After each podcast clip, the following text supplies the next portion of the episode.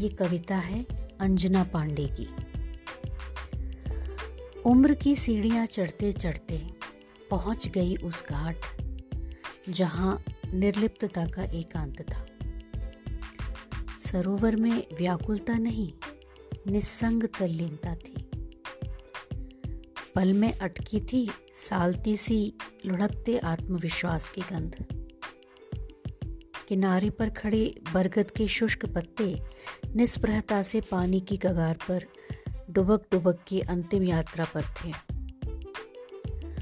दूर दूर तक फैली थी उदास धूप की पीली सुगंध। इसके पहले अवसाद का विलाप मुझ पर आलंबित होता, सुनाई दिया जल की सतह पर फूटते बुलबुलों का हास्य। ये कैसा हवा का ताज़ा एक झोंका शायद जीवन था कहीं तली में। बस ज़रूरत थी फेफड़े भर के एक गहरी डुबकी लगाने की। इस छोर पर मैं मंथर ही सही, पर गतिमान हो निगल लेती हूँ वो अटकते हलक के कांटे।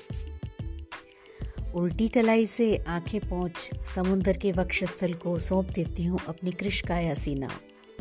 कितना कुछ पाना है, कितना कुछ मिलता है, एक और कोलंबस जन्मता है।